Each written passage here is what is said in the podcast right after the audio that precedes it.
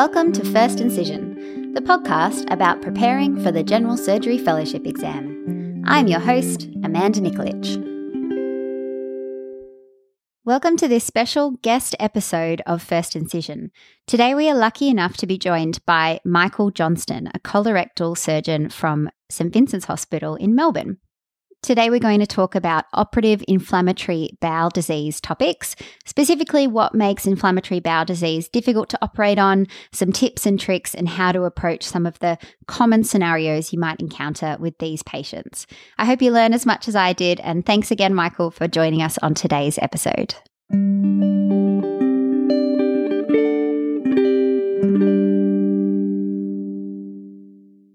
So, to start us off, Michael, could you tell us a little bit about yourself? Okay, I'm Michael Johnston. I'm a colorectal surgeon at St Vincent's in Melbourne.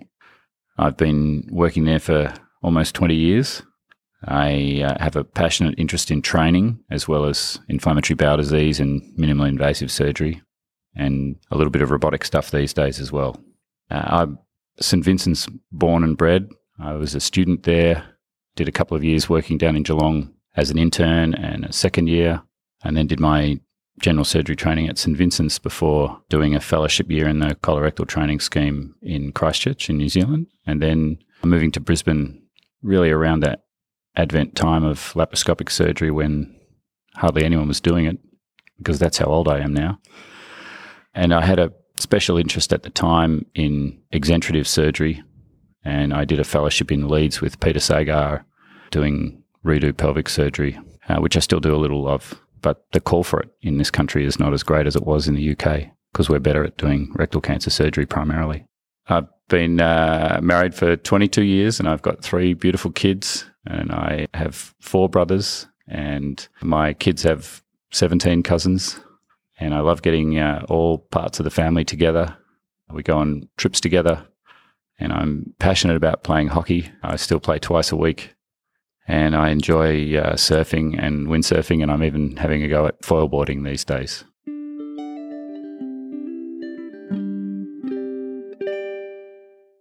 So I've been trying to pin you down for this podcast episode for a little while. So I've managed to track you down here at the RACS Annual Scientific Conference in 2023 in Adelaide. Thank you so much for giving up your time for us today. Specifically, I wanted you on the podcast to talk to us about IBD. St Vincent's has a massive referral centre in Victoria for inflammatory bowel disease, and your practice has a huge number of um, inflammatory bowel disease patients. And I learned a lot from you as your trainee in managing patients with Crohn's and ulcerative colitis. So I'm really grateful that you're going to be able to share that knowledge with uh, trainees all around Australia and the world through the podcast. The first thing I wanted to talk to you about is hopefully a little uh, softer introduction to the topic in terms of complexity, because we could go in all sorts of directions here. But let's start by talking a little bit about acute colitis. Specifically, can you talk a little bit about the types of presentations patients have when they come in with acute colitis and what factors you use in your decision making about whether a patient does need an operation or not? So, most patients are going to present with bloody diarrhea, varying severities and, and frequency. The key issues when you're assessing these patients are obviously making sure from the start that you don't fall into the trap of a toxic megacolon that slips by without you operating sooner. Uh, that can be a really tough thing to judge these days. The criteria that we have used in the past, like Truelove and Witt's criteria, the CRP on day three after intravenous steroid they don't quite apply in the era of biologics and now even JAK inhibitor use as well as cyclosporin in some centres. So it becomes a real clinical art to looking after these patients and seeing them usually twice a day in concert with your gastroenterology colleague. It's a real multidisciplinary disease. So you are hoping that they'll respond to medical treatment, but at the same time, you're educating the patient in those first few days about what surgery might entail You'll want to involve your stomal therapist early on from a teaching and counselling perspective as well, as many patients still fail their medical therapy, even though we have quite a range of different treatments. And the figures now for a first presentation with colitis are still around 20 to 30% may end up with a colectomy if they have severe enough disease. So, what we'll see these days is three days of treatment with intravenous steroid and predominantly the next drug that the gastroenterologist will use is infliximab as a 10 milligram per kilogram uh, infusion. And that response to that will usually peak on day two at about 48 hours. And if the patient hasn't responded and is not getting sicker to the point that you do need to do an operation, then they'll get a second and a third dose, usually three to five days after the first.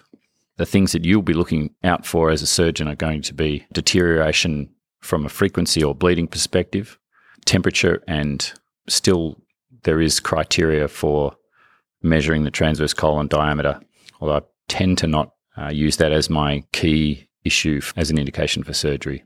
When the patient stops passing any motions altogether is a real danger sign that megacolon may be imminent. So if you get sudden silence of the bowel motions, then you need to be sure that that's an improvement in their condition as opposed to the development of megacolon. Not every patient will have pain. Not every patient will have tenderness. In fact, they shouldn't have tenderness unless there is a real problem. Although some people with the colon being quite inflamed will actually have some peritonism locally over that section. But you need to be wary, obviously, of a perforation. I find the nuance of how long to actually wait and see if they're going to get a response to treatment versus when to operate really difficult, um, especially as a trainee. Yeah, well, that can be a difficult thing even for consultants, and we'll often use an expert opinion from more than one surgeon just to see if the time is now for an operation because, as I said before, the criteria we've used in the past don't necessarily hold up. And we still find patients improving on day five after their third dose of infliximab who've been in hospital for three weeks and then suddenly they get better. And that is getting harder and harder to judge. But you will use all of those different criteria that you have at your disposal the clinical picture in terms of tachycardia and fever, the biochemical markers, including what's happening with their CRP. Although a lot of these patients, after their first lot of infliximab and steroids, you'll find their CRP is 12. Then you'll find someone else who's got a CRP of 140. So it too is not as clear as it used to be. So you'll use all of those things put together to to make the decision, but it's really going to be a deterioration that pushes you in, in the direction of an operation. And a failure to thrive after three doses of infliximab should be a really strong indication at that stage that the patient's just not going to get better, although occasionally they will. I haven't got the uh, crystal ball that can tell you exactly which it is for each patient, but you need to do individual assessment and really continuity of care is paramount. So you need to be the same person over that two, three week course that is seeing the patient because you, you won't be able to pick up on the differences if you come in as a newcomer a lot of the time. So, if you do end up operating on these patients, what is the surgery that we should be saying in the exam and in real life that you do? And uh, can you talk us through how you do that operation? So, the one correct operation in the exam is a subtotal colectomy with an endoileostomy and a buried mucus fistula or a mature mucus fistula if the bowel is too friable to close off. There are the sexy options which don't get included in the exam, and they might be that you do it laparoscopically, but you have to remember that these colons that you're dealing with can be very fragile, and the mortality associated with this operation primarily relates to spillage of fecal content damaging the bowel. So you need to be not doing this as your second or third laparoscopic procedure. If you're going to do it laparoscopically, you need to be an experienced laparoscopic surgeon to do it that way. And in the exam, you won't do it laparoscopically and the mucus fistula will get buried in the suprapubic space. And uh, what I do for the exam is to open that part of the wound, close the laparotomy down to a point where the bowel sits easily within the subcutaneous space without tension. And that's how I make the decision as to where I divide the bowel. And I usually use a GIA or a, a linear cutter stapler. And then I put some 3O PDS sutures through the serosa of the bowel and into the linea alba on either side, usually three sutures on either side, so that it just sits there. Mostly abdominal pressure will mean it doesn't fall in, but if it does fall in, that's when you get the danger of that rectal stump breaking down and causing perforation within the abdomen, and again, closely linked to mortality. The sexy options, if we can talk about them, I've tried this a couple of times and I'm not particularly happy with it, but some centres, when you do the laparoscopic procedure, use the ileostomy as the extraction site and you can use the linear cutter across the bowel where it reaches to the ileostomy and you can open a corner of it to go into the ileostomy bag with your ileum. I found judging the size of the trephine when you're putting two bits of bowel through it, one of them which is inflamed at the time and probably will lose its inflammatory component to some degree later, means that I once made the stoma too tight and it didn't work for quite a long time afterwards. And the dissection for doing the uh, pouch operation or the proctectomy later was quite difficult to take down, whereas often the suprapubic one is really easy to take down. So that's next level, bringing the, the mucus fistula out at the ileostomy site. The other thing that you may want to consider, which is in the literature, is just a diverting ileostomy without a resection for some patients who you were worried about getting through the operation, they're that unwell. You wouldn't want to do that if the bowel is in a megacolon state because it's going to die and you need to get it out before that happens. But sometimes a diverting ileostomy will be all a patient needs to get through the next few months, allow their inflammatory change to settle and convert the situation from an emergency, emergency operation to an elective one. From the series I've seen in the literature, none of the patients avoid the colectomy when they have a diverting ileostomy, but they can convert the situation from an emergency one to an elective one in about 90% of cases. That meant that the patient didn't have a three stage operation, but could have, if, if you like, the first stage is only an ileostomy and the second stage is a proctocolectomy and pouch. So they could have that electively. I don't necessarily favour that too much. I quite like the three stage operation because the pouch is something that you want this patient to be able to have for the rest of their lives. You want the best function out of it you can. So when you make the pouch, you want them in the best shape they can be so that they heal and don't leak. Yes, you can you can salvage your leak with a diverting ileostomy, but they're still left with a lot of scarring and potentially functional disorder as far as emptying the pouch goes if they've had pelvic sepsis. Uh, so I personally do a laparoscopic resection for a subtotal colectomy. My preferred approach is a personal one. It has some rationale, but it is not something that I make all of my trainees do and get disappointed when they choose to do it some other way. But personally, I like to start on the right colon and take the hepatic flexure down first. This has come from a history of doing a lot of terminal ileal surgery where you've got a phlegmon or fistula in the ileum, and so you want to get to that part last. And what I discovered was that I could take the hepatic flexure down first, which which required minimal repositioning of the patient, just a little bit of roll, and so the patient spends less time head down, which potentially is hazardous for limb injuries and barotrauma in the lungs and even cerebral edema that I've seen from people being head down for a long time. So hepatic flexure first, uh, expose the duodenum. I personally take the ileocolic pedicle for all of these, although I know some people will leave the ileocolic pedicle as a uh, blood supply for the terminal ileum for the pouch, but my personal preference is to take it. I think that you have more potential for length without it than you do with it. And the length is what you want when you're trying to create a pouch for people to get that ileum to reach to the anorectal junction. So I'll take that uh, either with a uh, Thunderbeat, but sometimes with uh, clips. And then I extend the window in the hepatic flexure right across to the middle colic vessel, and then I stop on the on the right side and move to the left. So then the patient rolls the other way. Again, they don't need to go head down too much, although I find doing the sigmoid, it's probably uh, a little bit advantageous. So I'll start at the sigmoid colon, the pelvic brim, and work my way up and I do mobilize the whole of the colonic mesentery to expose the inferior mesenteric vein. But at the same time, for this operation, I leave the inferior mesenteric artery and vein as a blood supply to my distal sigmoid, unless the patient's having surgery for bleeding. Because some patients with colitis will have heavy bleeding where they've ulcerated into reasonable sized vessels. And in those patients, I take the inferior mesenteric artery if I think I'm going to get enough length to get the surviving or at least perfused colon up to the surface. That's rare. Probably only done that twice in my surgical career. So most of the time I'm leaving the inferior and vein.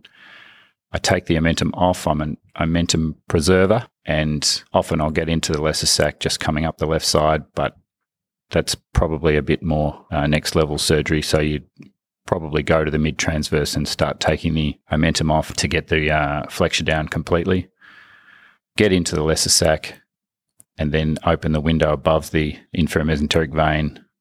And then for the transverse colon mesentery, I do that from the patient's left side and work my way across.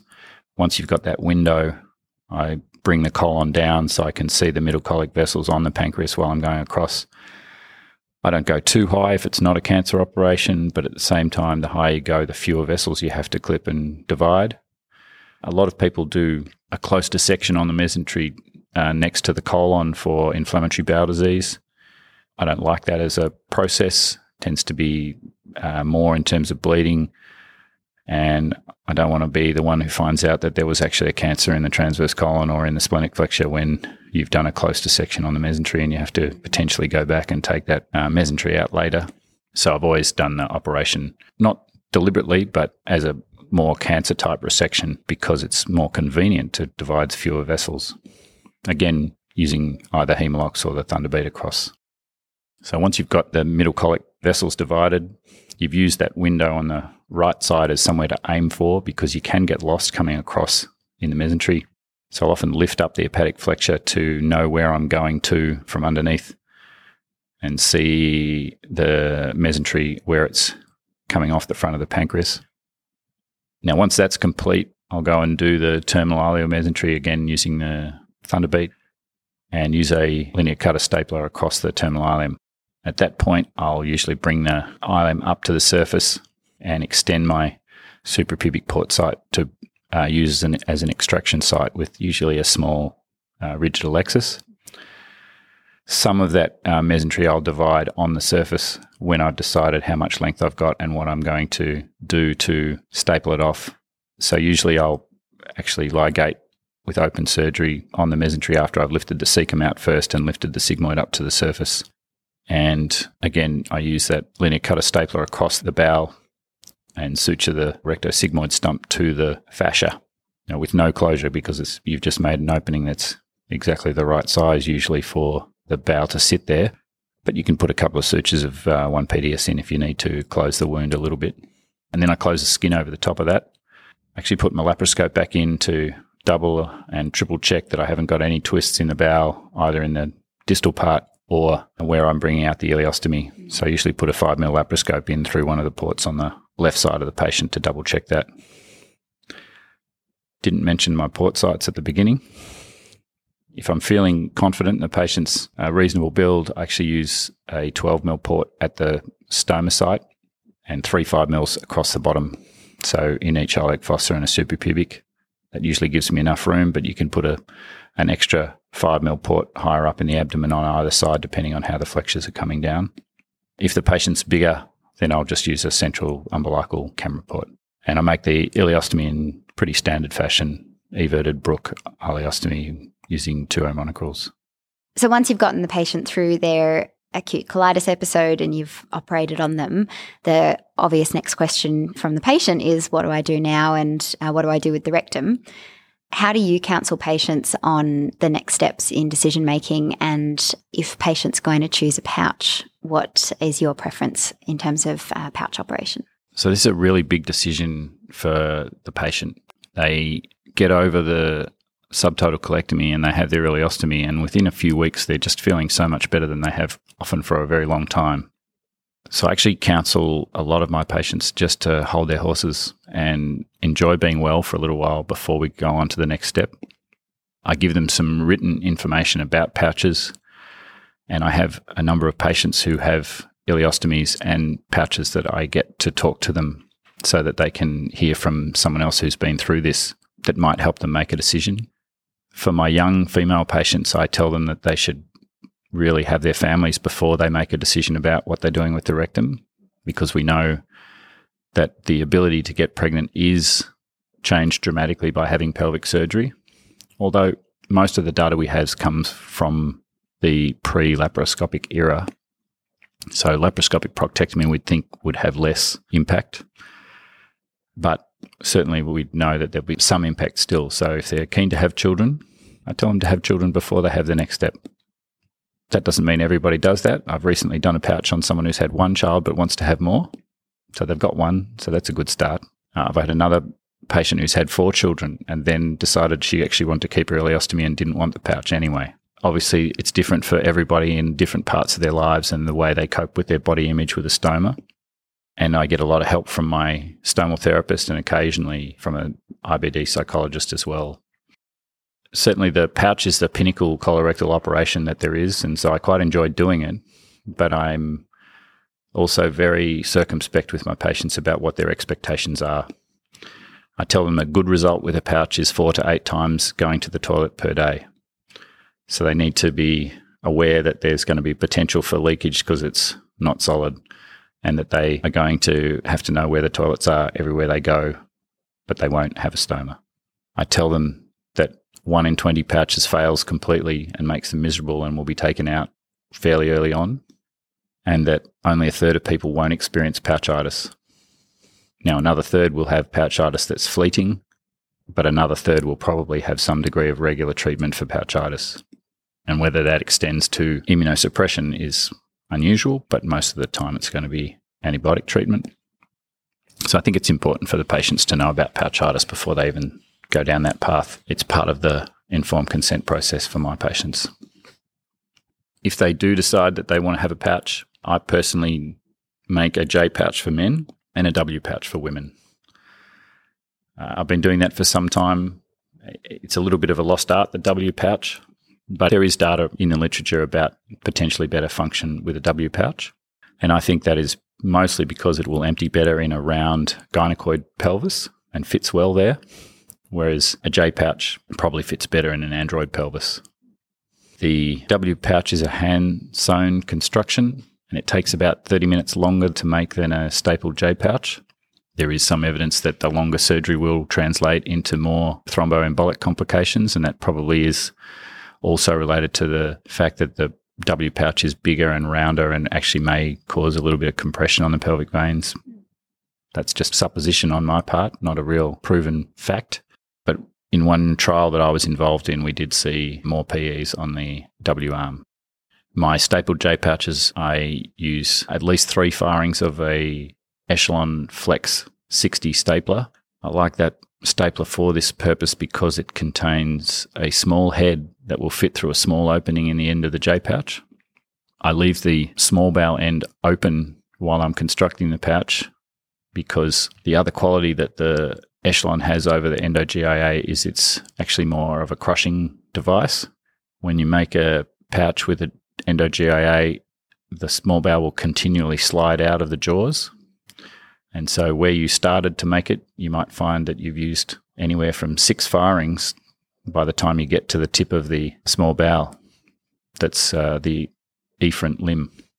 So, I leave it open so that when I've made my pouch length appropriately, I can actually use a contour stapler to close off that end and make it really snug with the, the trouser leg, if you like, of the top of the J. This means you don't have much redundancy in the efferent limb where I find that you can get more stagnation, and I don't know whether that truly leads to more pouchitis, but it's possible.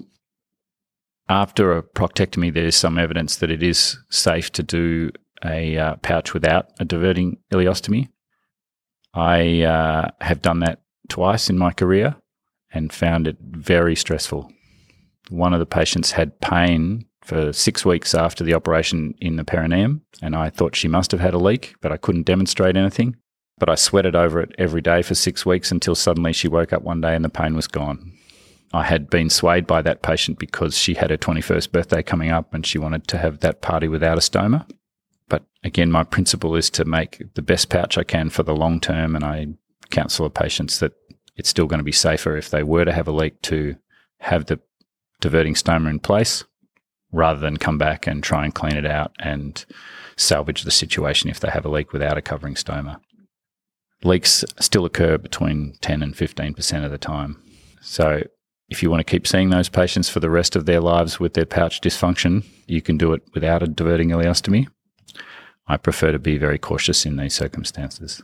I also got a little bit confused when I was a trainee about where you actually join the pouch to, whether you should be leaving any rectum there, whether you should be stripping the mucosa, whether you're doing a hand sewn coloanal. What goes into the decision making for where you do the join and what you know, potential issues do the different options have in the future for the patient? So there are two considerations in this respect. One is the residual disease in the anorectal cuff, and the other is the uh, sampling that the anorectal cuff can do of what's coming into the anal canal to be passed. I prefer to staple both a J or a W, and that leaves a cuff of around one to two centimetres of residual mucosa above the dentate line that may still be disease prone but it doesn't tend to lend itself to causing much of a problem. Certainly, anything longer than that will result in difficulty emptying the pouch, and anything shorter than that will have an impact on the ability to sample and continence. So, I only do a hand sewn with mucosectomy in patients who've had dysplasia in the rectum or a cancer, and the remaining patients, if it's done purely for inflammatory disease, get a stapled anastomosis done around two centimetres from the dentate line. If you look at the data on cancer that occurs in pouches, the numbers are very, very low. Now, some centres do surveillance pouchoscopy on their patients every 12 months, every two years, depending on the local thinking. The incidence of a pouch cancer in inflammatory bowel disease is around 1 in 15,000 pouches. To me, that doesn't spell a lot for doing regular surveillance but you may want to be a bit selective about those patients who've had to have a mucosectomy because of the previous cancer or dysplasia. Personally, I refer my patients back to their gastroenterologist to do their surveillance and would recommend maybe once every five years, unless they're symptomatic of pouchitis.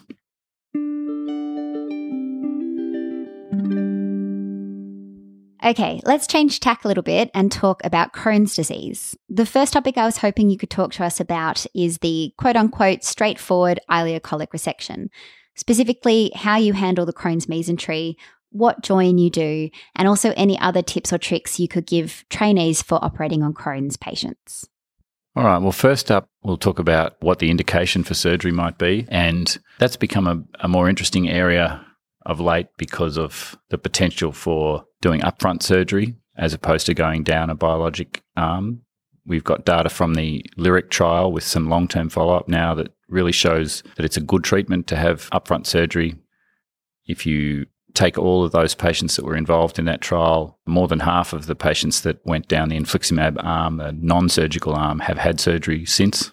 And there are more patients taking immunomodulation in the non surgical arm than in the surgery arm after eight years of follow up.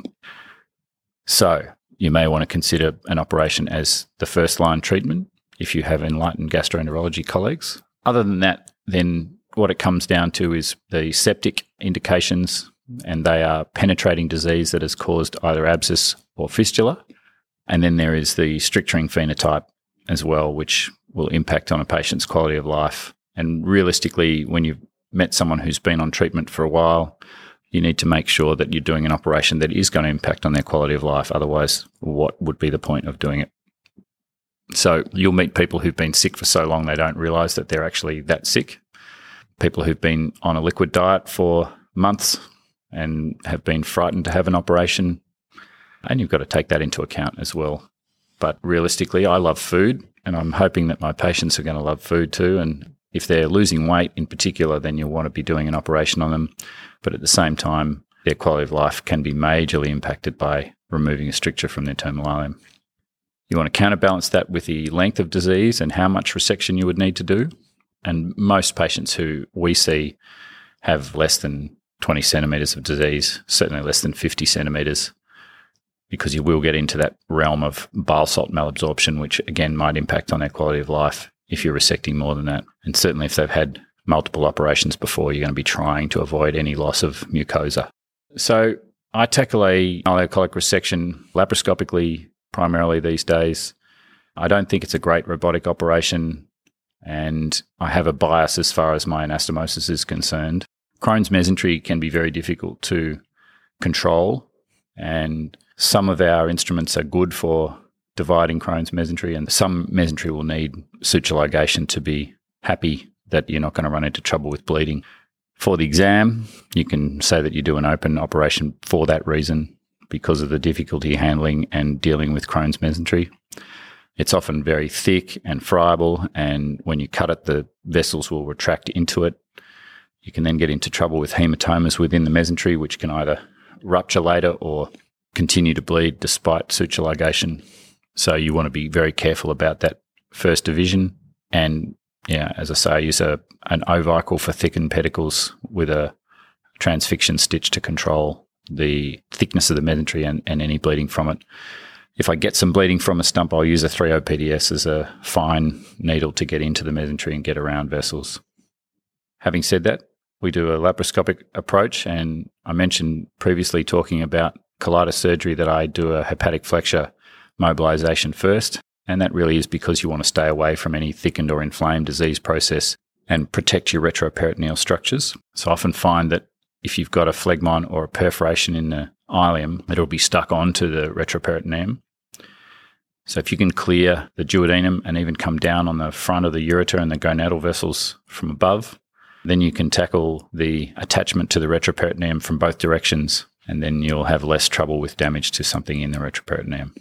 So I always mobilize the hepatic flexure completely. The argument about total mesocolic excision has been raised with the hypothesis that a lot of the inflammatory drive comes from the mesentery. Now, I tend not to be that vigilant about removing every bit of Crohn's mesentery. I do that mostly because a lot of patients will have more proximal disease that is not causing strictures that I'm not going to take out, and they're going to need some form of therapy post operatively. We're major contributors to the POCER trial at St Vincent's, where we looked at the management of patients after their resection. And so we will be using both calprotectin and early colonoscopy to inspect the anastomosis for recurrence fairly early on. And a lot of patients will have escalated therapy if they have any disease. So I don't think that we're saving a lot of people from medical therapy by doing a total mesocolic excision.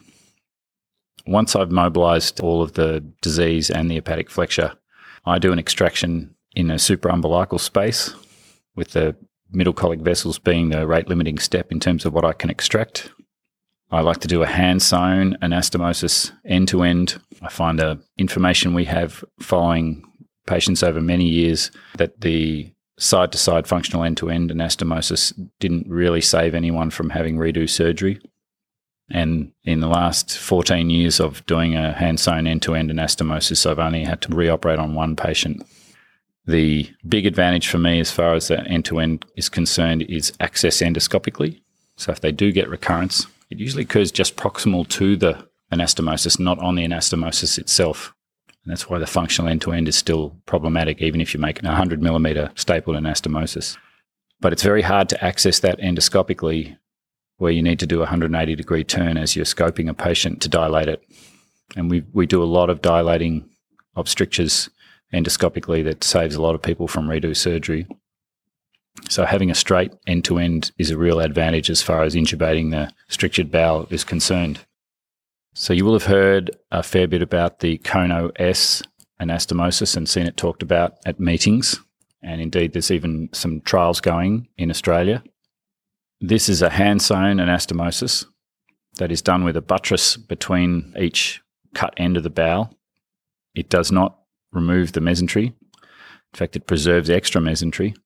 And in my opinion, it's actually just a hand sewn side to side anastomosis that the buttress will possibly keep straight for a little while. But once you put it back in the abdomen, I think it'll flop around and become just a side to side anastomosis anyway I haven't seen a lot of endoscopic vision of what it looks like uh, down the track, but I'm yet to be convinced that it's a useful adjunct, despite what the enthusiasts who publish their data might say. The data I've seen on in terms of recurrent surgery, they do comparisons with historical cohorts that often are pre biologic era. And certainly my personal experience is that very few patients need redo surgery these days.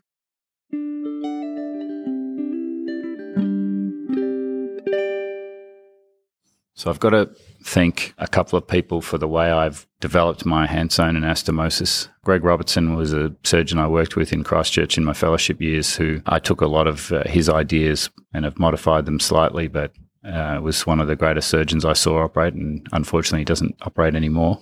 But I will put a row of held sutures across the mesenteric side as full thickness vertical mattress type sutures. And then when I've completed the whole mesenteric wall, I tie them down and hold the end ones. I then use a seromuscular stitch on the outside, effectively creating the same vertical mattress from the outside, one on each uh, end of the mesentery, and then hold one in the middle and, and make up the sutures in between and hold the sutures uh, without tying down when I get to the last few, just so I can place them well without getting tied down into a space that's not given me enough room to place them adequately. Taught a lot of people that anastomosis, a lot of people like it, and it is exceedingly rare that it leaks.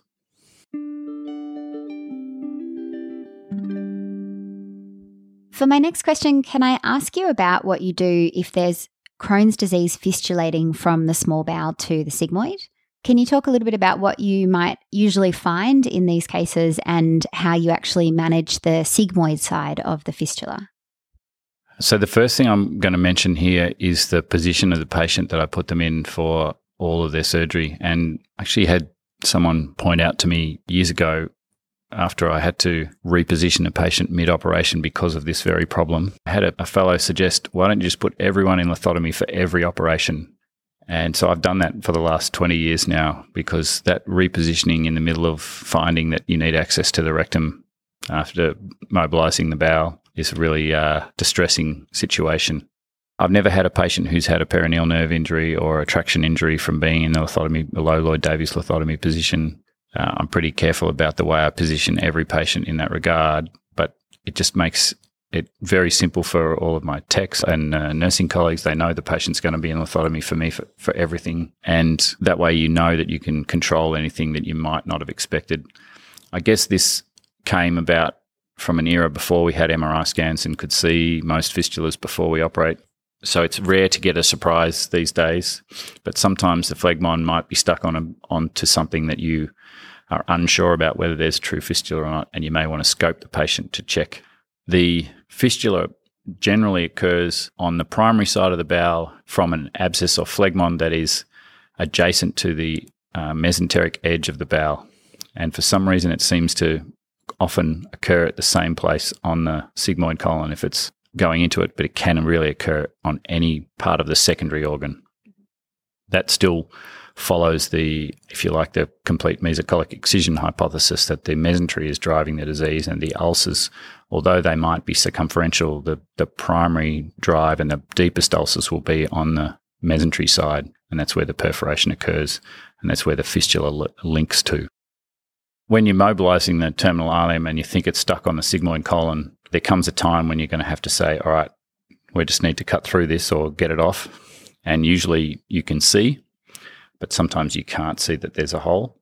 You'll want to get access endoscopically to the large bowel to have a look and potentially do a leak test like you might for an anastomosis in the pelvis. If you have any doubt, I would mobilize the sigmoid colon to the point that you can bring it to the surface and do a wedge resection. You don't need to do a formal resection. You just need a small margin around. And often I've done a disc excision and just closed it like a pyloroplasty or even just a short segment resection. Uh, I wouldn't do that with a stapler either. I do a hand sewn anastomosis at that level. Although you could, if you are looking at a short segment resection and it's an appropriate level just by luck at the top of the rectum, you might be able to staple that one. What always confused me was, and what I came to realize is that the primary pathology is usually in the terminal ileum. And so you basically just remove the fistula and where the fistula is sort of attached to the sigmoid and then you you can deal with the repair you know as required. If it's a, a small area you can suture it closed. If it's a larger area and you're going to narrow off the lumen then you might do a short segment resection but that you don't have to do a formal bowel resection. And typically the sigmoid isn't involved with the Crohn's disease it's just been a, a side effect of the of the fistula or the the abscess from the small bowel yeah so it is generally the secondary organ but it can have varying levels of involvement in a phlegmon. So what you're putting back together needs to be free of inflammation. And whether or not that's a small disc or it's a longer segment is going to individually depend on the pathology. But yeah, you don't need to resect the whole sigmoid colon if there's a small fistula there without much inflammation around it. One last question before we move on from an ileocolic resection from Crohn's. What margins do you aim for? Where do you decide to stop resecting the bowel with a with a Crohn's resection? What's the sort of decision making that goes into that?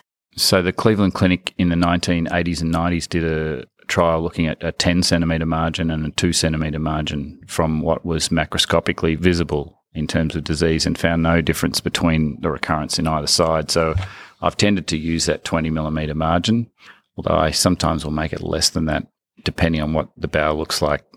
One of the advantages with the hand sewn anastomosis is that you can get a good view into the open end of the bowel that you are using for your anastomosis. And sometimes you'll see a few extra deep ulcers that you didn't know about a little bit more proximally. And obviously, you don't really want to put those into your anastomosis.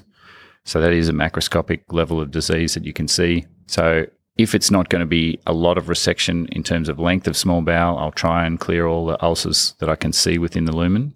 But a lot of the time, I'll accept that the patient's going to need treatment and ongoing maintenance and just resolve the stricturing disease if it looks like I'm going to have to take out too much small intestine. I wouldn't take an extra 15 centimetres based on the ulcer appearance. The fat wrapping and induration of the bowel are the primary indicators of my margin usually for me. And so I'll try and extend about 20 millimeters beyond that, what I can see from the external side.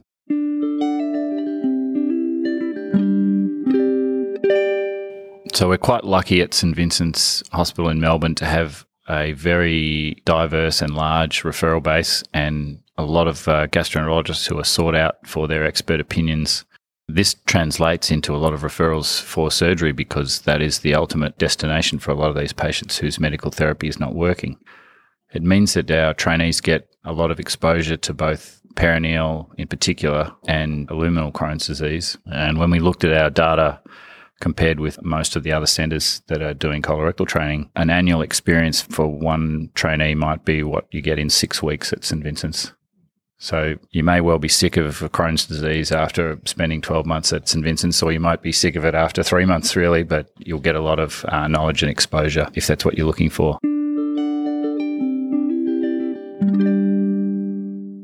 So, the last topic I wanted to talk to you about today is stricturoplasty. Again, another thing that a lot of trainees may not see during their training what strictures would be suitable and what patients would be suitable for stricturoplasty and what are the options and how do you do it? So it's a less common presentation, but extensive small bowel Crohn's disease is what we're looking at when we decide to do stricturoplasties. This is a mucosa preserving operation, and basically, most of the patients who we're considering it in have extensive disease across areas, although you can use it just in an isolated sense doesn't tend to work well across the ileocecal valve or uh, across an ileocolic anastomosis. But you'll find there are patients who have multiple strictures up the bowel. And what you'll do is pick one of the definite strictures that you're going to operate on and open the lumen uh, longitudinally along the antimesenteric border. And then I tend to take a Foley catheter and concertina the small bowel up over the surface of that with the balloon blown up with around five mils and then try and run it through and pick off the strictures and put sutures in to mark where they are. And that will uh, tell you about any other disease in either direction. So your first stricture that you pick, you may well want to do that in the mid small bowel so you can go easily in either direction. You can use a vascular Fogarty balloon if you think your length of your catheter is not long enough but most of the time I tend to just use our usual Foley. The open longitudinal cut is then closed with interrupted sutures transversely, leaving a wider lumen and the same look as a Heineke Mikulicz pyloroplasty, which is what it's generally referred to as. For longer strictures, you can do a Finney.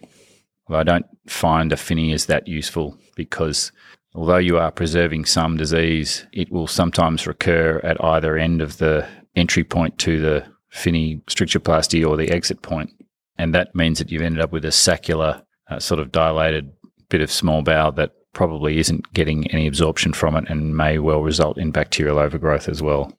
The strictureplasty is a really useful tool for making sure that you don't have to take out a lot of small bowel when someone's got extensive disease. And you can do it multiple times. And I've done one patient where I did three small resections and 10 strictureplasties. And I'd rather do a small resection than a Finney.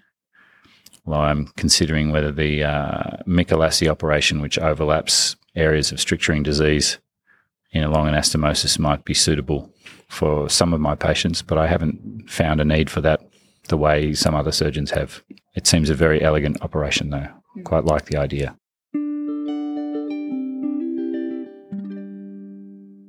Well, I think that's enough IBD for today. As our very last topic, I want to ask you about something that's completely unrelated to IBD. And I saw you do a couple of times at St. Vincent's, and I thought was a really elegant approach to what can sometimes be a very unelegant part of colorectal surgery.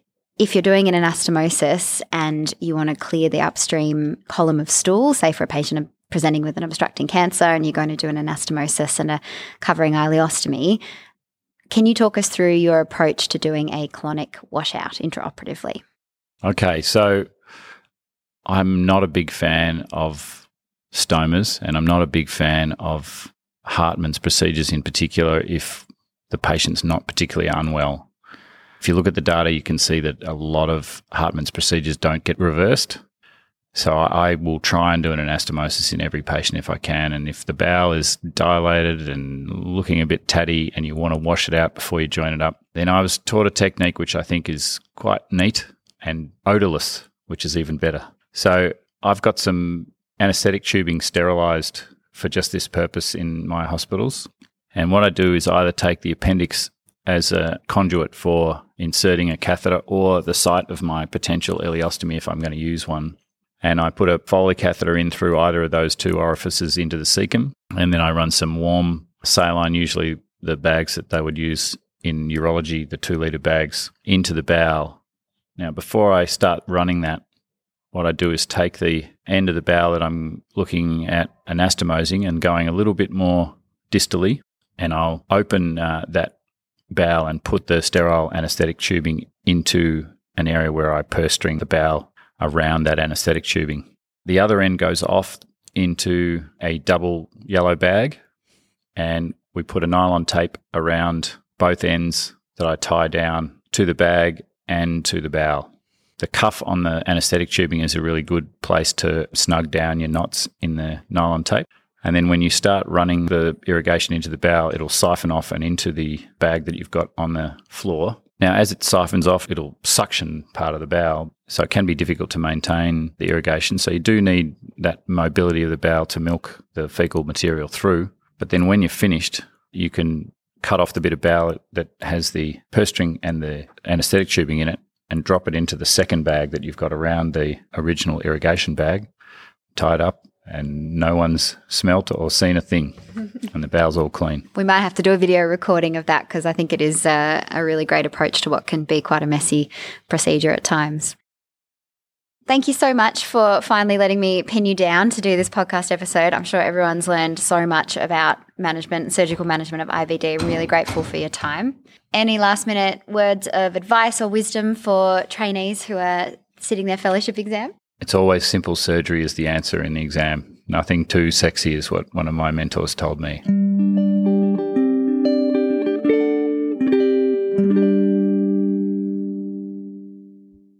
And that's it for this guest episode on inflammatory bowel disease surgery.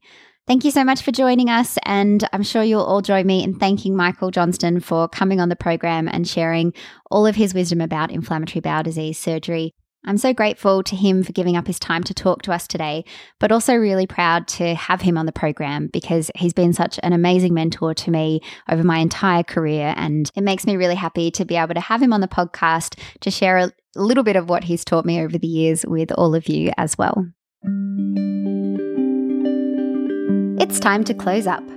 Thanks for listening to First Incision. If you have any comments or feedback, send us a message at firstincisionpodcast at gmail.com or follow us on Instagram at First Incision. Happy studying!